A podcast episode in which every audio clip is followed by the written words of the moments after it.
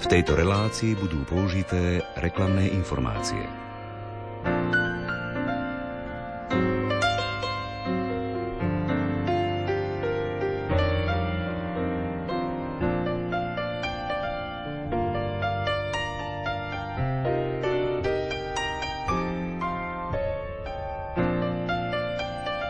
Svetá Terézia z Lizie je jednou z najznámejších a najobľúbenejších svetých na svete. Pápež František jej pri príležitosti 150. výročia narodenia venoval apoštolskú exhortáciu Sela Confiance, aby sa jej posolstvo stalo súčasťou duchovného pokladu církvy. Mimoriadnú hodnotu Tereskynho duchovného svedectva poznali aj predchádzajúci pápeži. Leo XIII jej dovolil vstúpiť do kláštora vo veku 15 rokov Pius XI v roku 1925 vyhlásil za svetu a v roku 1927 za patronku misií. Ján Pavol II v roku 1997 vyhlásil za učiteľku cirkvy. V roku 2015 pápež František počas synody o rodine kanonizoval jej rodičov Lúja a Zéliu.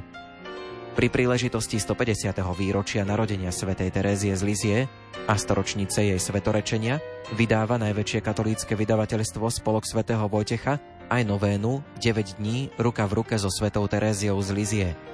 Publikáciu zostavila česká teologička a psychologička Kateřina Lachmanová.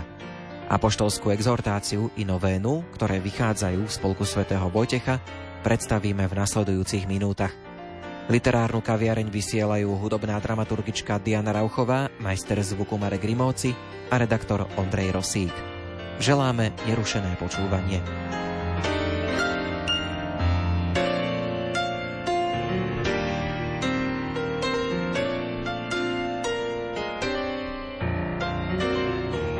O svetej Tereske z Lizie sa rozprávam s Veronikou Barátovou, členkou komunity Blahoslavenstiev. Skúsme priblížiť kontext, do ktorého sa Tereska narodila, z koľkých detí pochádzala a v akej situácii sa nachádzala rodina. Terezia sa narodila v roku 1873 v Normandii, vo Francúzsku, rodičom Zelí a Louis Marténovcom. Bola to rodina strednej mešťanskej vrstvy. Otec bol hodinár, matka viedla malú čipkárskú manufaktúru. Terezia bola najmladšia z deviatich detí, z ktorých ale štyri zomreli ešte pred jej narodením. Narodila sa pravdepodobne už chorej matke so začínajúcou rakovinou prsníka a preto ju matka ani nemohla dojčiť. Prvý rok života musela byť Tereska pri dojke na vidieku. Po návrate sa veľmi upla na matku, už ani na chvíľu nechcela byť od nej odlúčená. Tá jej však zomrela, keď mala 4 roky. Dovtedy bola Tereska a dieťa veľmi živé, veselé, ale po smrti matky jej povaha sa úplne zmenila. Stala sa dieťaťom bojazlivým, uzavretým, nesmierne citlivým. Jedine v rodinnom kruhu sa cítila bezpečne. Avšak jej neúnosná citlivosť bola no, dosť veľkým bremenom pre celú rodinu. Ako Teresku vychovávali? V jej životopise aj čítame, že v tom čase prevládal jansenizmus. Tereska ako dieťa svojej doby určite táto doba na ňu vplývala. Treba si nejak uvedomiť, že francúzska katolická mentalita v druhej polovici 19. storočia bola veľmi poznačená ťažkými udalosťami nedávno predchádzajúcich aj súčasných dejín, ako bola Veľká francúzska revolúcia, to bol rok 1789, alebo aj Paríska komúna, ktorá sa vlastne odohrávala v čase jej narodenia, v roku 1871. Všetky tieto udalosti zároveň boli spojené so silne antiklerikálnymi prúdmi, útokmi proti cirkvi. Cirkev sa ocitala v takej mentalite defenzívy. No a to prispievalo i k tomu, že i v katolickom prostredí bujneli dávno cirkov zakázané jansenistické prúdy, tie pochádzali ešte zo 17. storočia, ale teraz doslova sa táto mentalita vynárala, zdôrazňovalo sa zatratenie, trestajúci boh, konali sa rôzne očiňovacie praktiky, aby sa tíšil Boží hnev a takéto podobné veci. No a na túto mentalitu mladá Tereska nutne narážala. Už vo svojej mladosti predtým nestúpila na Karmel, ale aj na Karmeli. Kázne tej doby boli pre ňu veľkým trápením. Ona sa s nimi nemohla vnútorne stotožniť. O to viac, že vďaka Pavlíne, to bola jedna zo starších sestier v rodine Marténovcov, sa v rodine pestovala spiritualita svätého Františka Saleského. Bol to láskavý učiteľ zo 17. storočia, ktorý bol takým prekurzorom cesty svetosti pre všetkých, teda aj pre laikov. Zdôrazňoval práve naopak dobrotu Boha, láskavé vedenie. Takže v tejto výchove Tereska žila v klíme tejto spirituality ktorá teda hlásala dobrotu Boha pre Teresku napriek všetkým ranám života, Boh bol vždy dobrý. Takže rodina ju chránila pred týmito jansenistickými prúdmi, ale je pravda, že musela nutne na ňu narážať. V 14 rokoch nastal lutereský zlom. Čo presne sa stalo? Bolo to na Vianoce v roku 1896. Terezia v januári nasledujúceho roku mala mať 14 rokov. Terezia bola veľmi citlivým dievčaťom. Bola dosť nesamostatná a doma s ňou jednali stále ako s malým dieťaťom. No a podľa vtedajšieho zvyku ju mali čakať vianočné darčeky v čižmičkách pod vianočným stromčekom, ktoré mali deti objaviť po návrate spoločnej svetej omše. Pán Marta si vzdychol v tom zmysle, že snáď už tohto roku je to naposledy. No a Tereska išla práve po schodisku vedľa tejto miestnosti, kde započula slova svojho otca a zároveň ju videli sestry. Tak by mali okamžite za to, že teraz prepukne v plač a bude po vianočnej atmosfére. Avšak Terezia sa zastavila, počula tie slová, potom sa obrátila späť do miestnosti, kde bol otec a s radosťou prijímala od neho darčeky a tvárila sa, ako by sa nič nestalo. No pre sestry to bol šok, nevedeli, čo sa s ňou deje. A potom Terezia vo svojich spomienkach vysvetľuje, že počas polnočnej svetej omše si silne uvedomila, že Boh, tak všemohúci a mocný, sa stal maličkým, slabým a krehkým dieťaťom. Kvôli nej. Aby ona ho mohla prijať, aby sa ho nebála. Ty, silný a mocný, kvôli mne si sa stal malým a slabým, aby som sa ja mohla stať silnou a odvážnou. Terezia skrátka počas tej polnočnej svetej omše prežila nejakú veľkú milosť, akéhosi silného obrátenia k Ježišovi, že ako sama píše, začala mať potrebu zabúdať na seba, do jej srdca vstúpila láska a túžba zachraňovať iných pre Krista. A to nebolo všetko. Zároveň sa jej vrátila taká tá z detstva stratená jej veselá povaha, túžba komunikovať s inými aj neznámymi ľuďmi, mala túžbu poznávať svet, no ale predovšetkým nej mocnila túžba čo najskôr vstúpiť do Karmelu.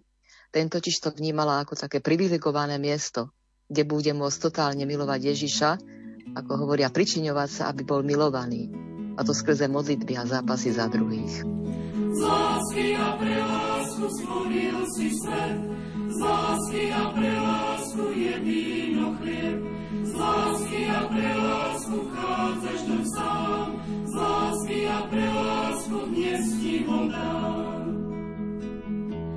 Tak spojme si srdcia a zahoďme hnev, bez lásky v dušiach znie falošne spev.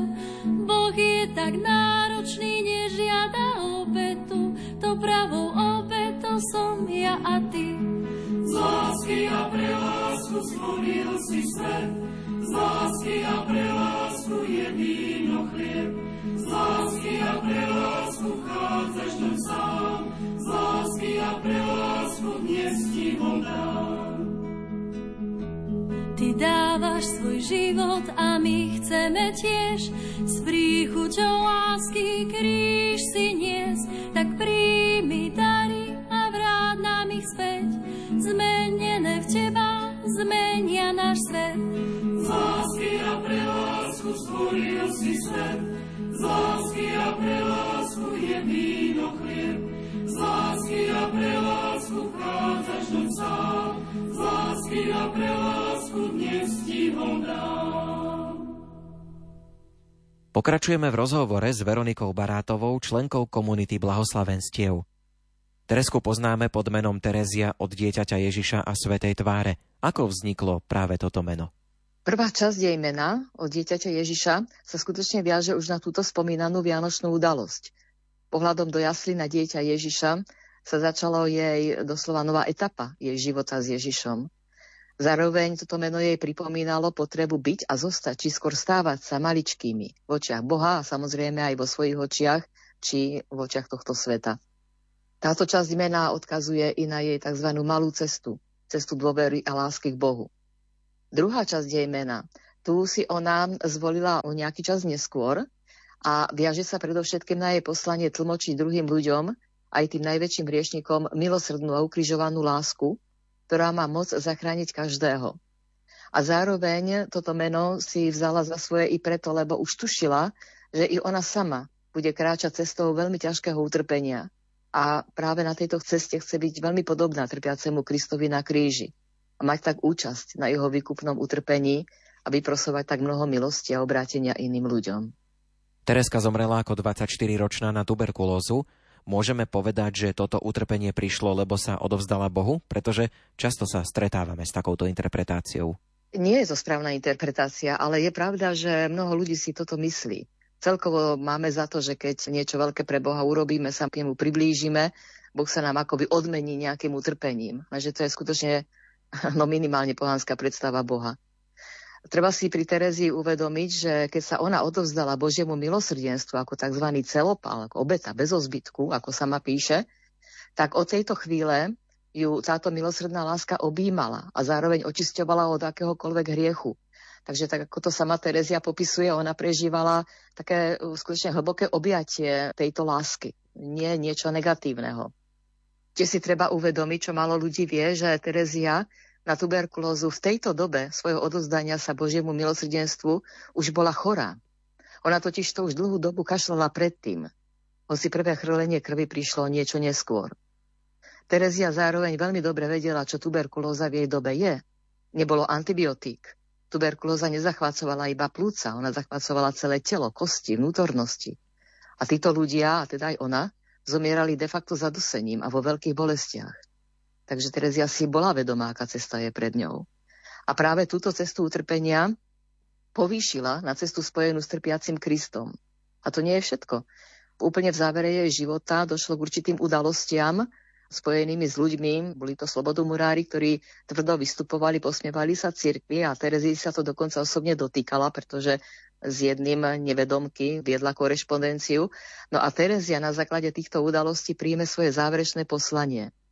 Hovorí Ježišovi, že chce sedieť za stolom s týmito hriešníkmi podľa jeho vôle až do konca, nie ako modliť sa za hriešníkov, ale chce s nimi sedieť za jedným stolom ako jedna z nich. Tak ako pán Ježiš zdieľal život s nami, s hriešnikmi, hoci sám hriechu nemal. A takto im chce vyprosovať spásu. Takže celé Tereskino utrpenie neprichádza ako Božia odpoveď na jej odovzdanie sa Bohu, ale utrpenie, ktoré už bolo na ceste, alebo aj v našom živote, ak nejaké utrpenie potom príde, čo my sa priblížime k Bohu, tak práve toto odovzdanie sa Bohu, toto priblíženie Bohu nám to utrpenie pomôže žiť. Môže sa dokonca stať ako u Teresky spoluvýkupným utrpením Ježišovi a spolu s Ježišom Kristom.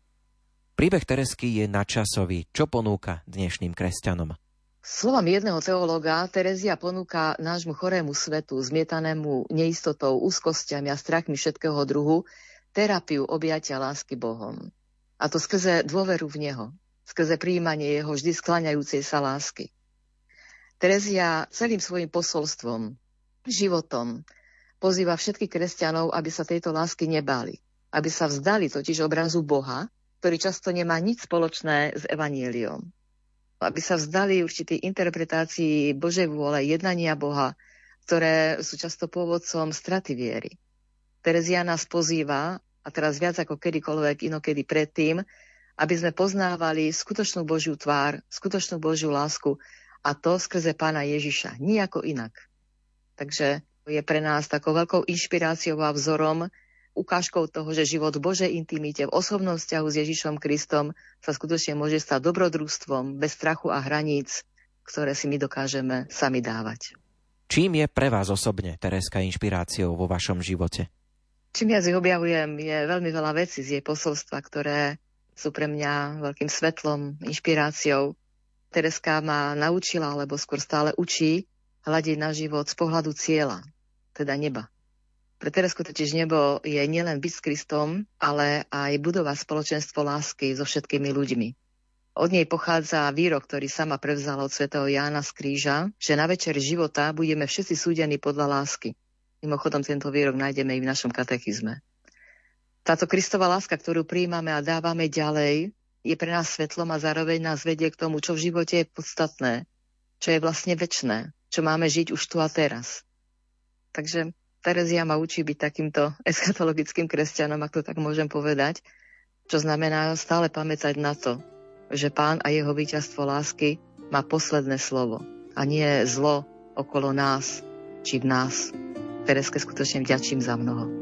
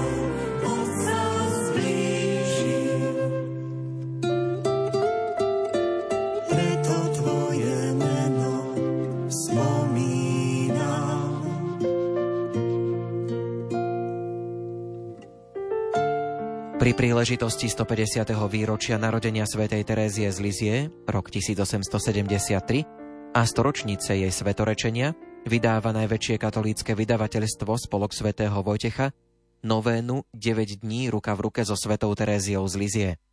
Publikáciu zostavila česká teologička a psychologička Kateřina Lachmanová.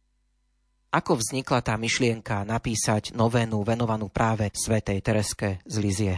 Terezie z Lizie mě oslovila už v roce 97, když jsem přistála na studiích v Římě. Já jsem se domnívala, že budu dělat svůj doktorát ze spirituality o Editě Štajnový, ale pak jsem objevila Terezi z Lizie a Silvána z Atosu, takže nakonec jsem se zaměřila potom ve více svých pracích na ní. A velice mě oslovila, původně jsem si myslela, že to je taková nasládlá světice, která mě vůbec nic neříká a když tak už třeba pro řeholní sestry Objevila jsem tam nesmírné poklady a pochopila jsem, proč mnoho teologů a papežů poslední doby o ní mluví jako o prorocké postavě naší církve, o velkým daru vlastně božím pro naši dobu. Ona jako kdyby restaurovala evangelium, právě tu milosrdnou tvář boží. Takhle o ní mluvil kardinál Martýny, třeba jako takový restaurátorce evangelia pro naši dobu. Novénu jsem napsala před pár měsíci tady pro nakladatelství Paulínky v Česku pro které taky pracuju, protože teď má Terezie z Lizie velká výročí, tak se mi zdálo, že je vhodné, aby bylo nějaké takové modlítko, které je dostupné širokým vrstvám lidí a které nás nějak uvede trošičku do té spirituality, ale chtěla jsem taky, aby brožurka modlitební byla vlastně trochu jako kdyby i školou přímluvné modlitby, protože Terezie z Lizie je velkou učitelkou přímluvné modlitby, důvěry v Boha, toho doufání pro druhé. Proto každý den ty novény má taky nějaký impuls praktický, co jako přes den, na co myslet, k čemu se vracet, nebo jaký postoj v sobě probouzet. To vzniklo k těm jejich výročím. Letos má výročí od svého narození a blahořečení a v roce 2025 bude mít 100 let od svatořečení. Prečo sa modliť novénu práve s touto sestrou vo viere? V čom vy možno vidíte práve ten ako keby jej prínos? nejsilnější poselství u ní je asi znovu odhalení boží tváře milosrdné, tak jako to mluví taky papež František, nebo v roce milosrdenství hodně to bylo zdůrazňováno jako kdyby potřebovala zrestaurovat, vykutat evangelium spod nánosů zvláštních představ a staletých přemaleb. Tak v tomhle mi připadá Terezie jako prorocká a proto si myslím, že dneska nesmírně oslovuje po celém světě. Samozřejmě jsme zvyklí, že novénu se modlíme za někoho, za něco, ale myslím si, že klidně se jí člověk může modlit vlastně nějak za sebe, za svoje takové přiobrácení za svoje nové probuzení ve víře, v té lásce k blížnímu, která právě přímluvná modlitba je takovým projevem té skryté lásky k bližnímu, která není nějak vidět nebo nemá hned třeba viditelné ovoce a o to je ale nezištnější, o to je cenější v očích božích. Takže myslím si, že tu novénu je možné se modlit, i když člověk nemá úplně konkrétní úmysl, za koho, za co, nepotřebuje nic konkrétního někde porážet, ale obojí je možné.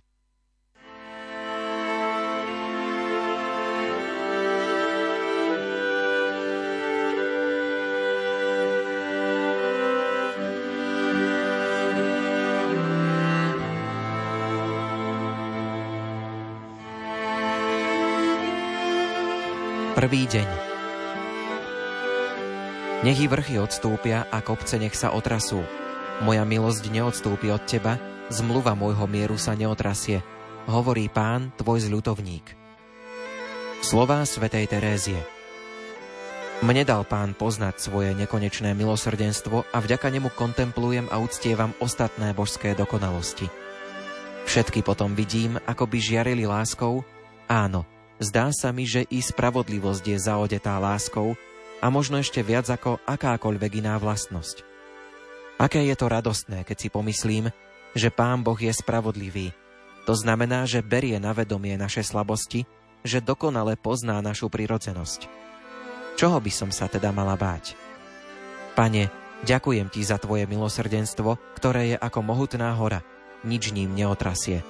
Ani môj hriech, Veď ty si prišiel kvôli hriešnikom, nie kvôli tým, ktorí si zakladajú na svojej vlastnej spravodlivosti.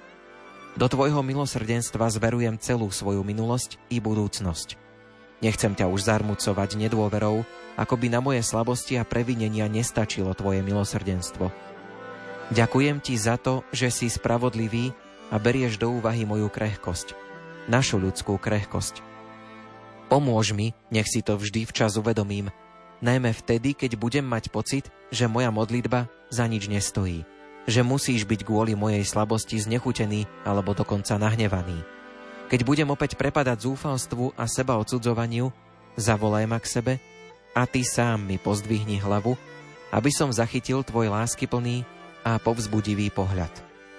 A kedykoľvek sa budem chcieť rozhorčovať a pohoršovať nad slabosťami druhých, pripomeň mi, v čom spočíva tvoja spravodlivosť, za akou láskou a súcitom hľadíš na mňa a na všetkých ľudí. Námed na dnešný deň. Pripomínaj si častejšie počas dňa toto pozvanie žalmistu. Na neho hľadte a budete žiariť a tvár vám nesčervenie hambou. Kedykoľvek budeš mať nutkanie zúfať si nad sebou, vedome vykroč z inverzie vlastného smútku, svojich mrzutostí a výčitiek. Postav sa v spriamene pod slnko Božej lásky, pod pánov milosrdný pohľad. A skôr ako sa spravodlivo pohoršíš nad pádom niekoho iného, Pripomeň si znova Terézín postreh. Aká je to radosť, keď si uvedomíme, že Pán Boh je spravodlivý, čiže berie do úvahy naše slabosti a dokonale pozná našu krehkú prirodzenosť.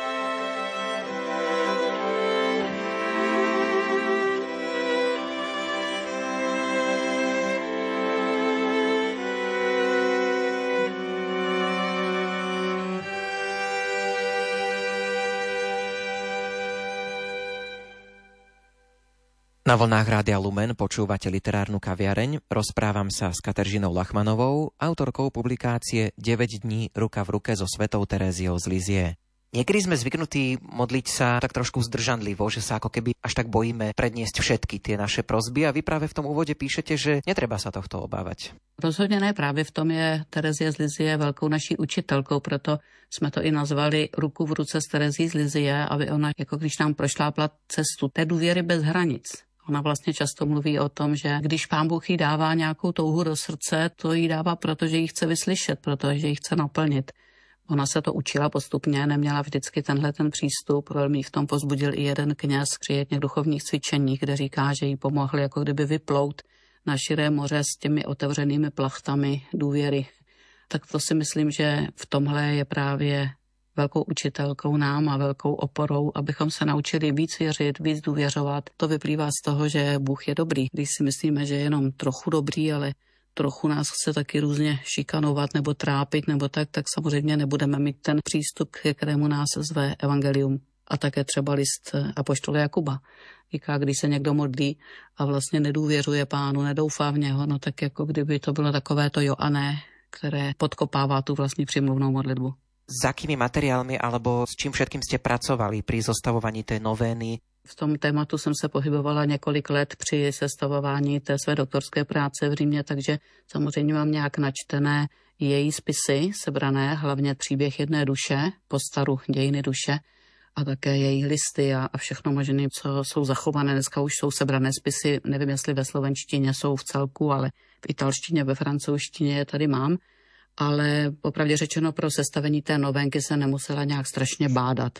Spíš právě tak nějak, aby to mělo hlavu a patu, na každý den najít nějaký vhodný citát, aby se to tematicky malinko posouvalo. Nebylo to prostě nějaký obtížný. Nepotřebovala jsem mít kolem sebe tunu knih. Tam důležitá je právě ta modlitba, jenom jsem se tak nějak modlila, ať se podaří to sformulovat, aby to bylo jasné a člověka to vtáhlo do modlitby, ne ho to zahltilo informacemi nebo nějakými teologickými úvahami.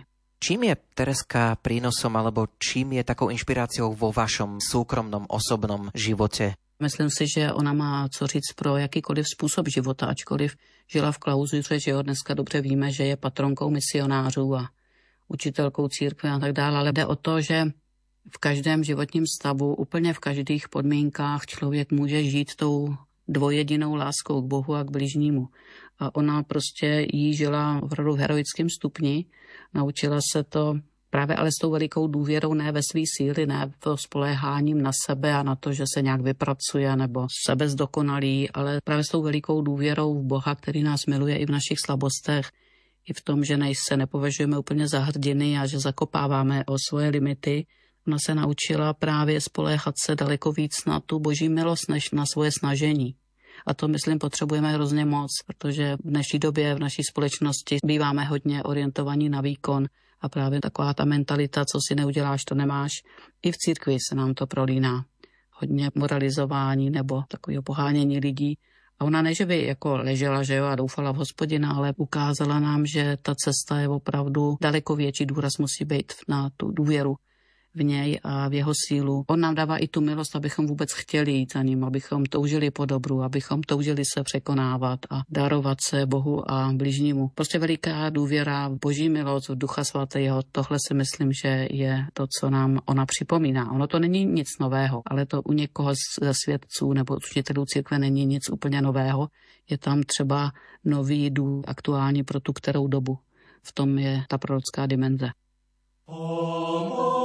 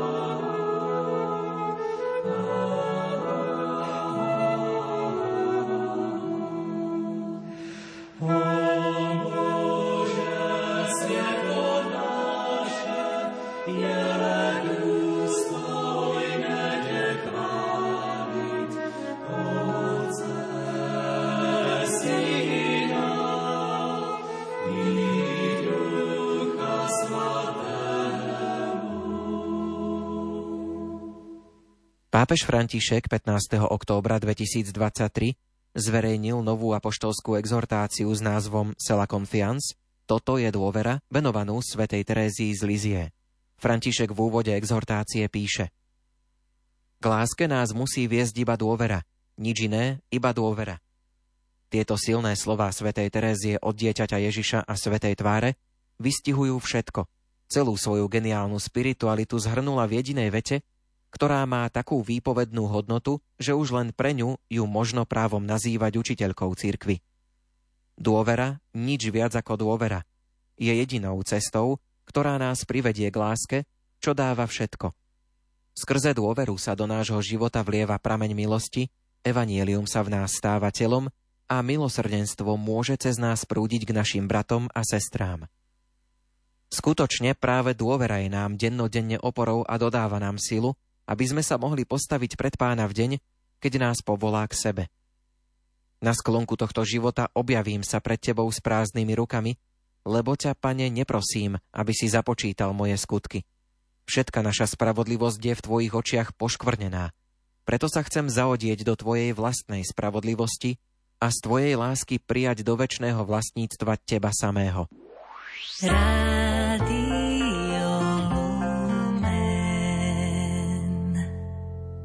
V literárnej kaviarni sme predstavili novénu 9 dní ruka v ruke so svetou Teréziou z Lizie, autorky Kateřiny Lachmanovej a tiež exhortáciu pápeža Františka Sela Confiance. Obe diela vyšli v spolku svätého Vojtecha a sú dostupné napríklad aj v internetovom obchode na adrese evojtech.sk. Literárnu kaviareň odvysielali hudobná dramaturgička Diana Rauchová, technicky spolupracoval Marek Rimóci, od mikrofónu sa lúči Ondrej Rosík. Do počutia. V tejto relácii boli použité reklamné informácie. Prichádzaš k nám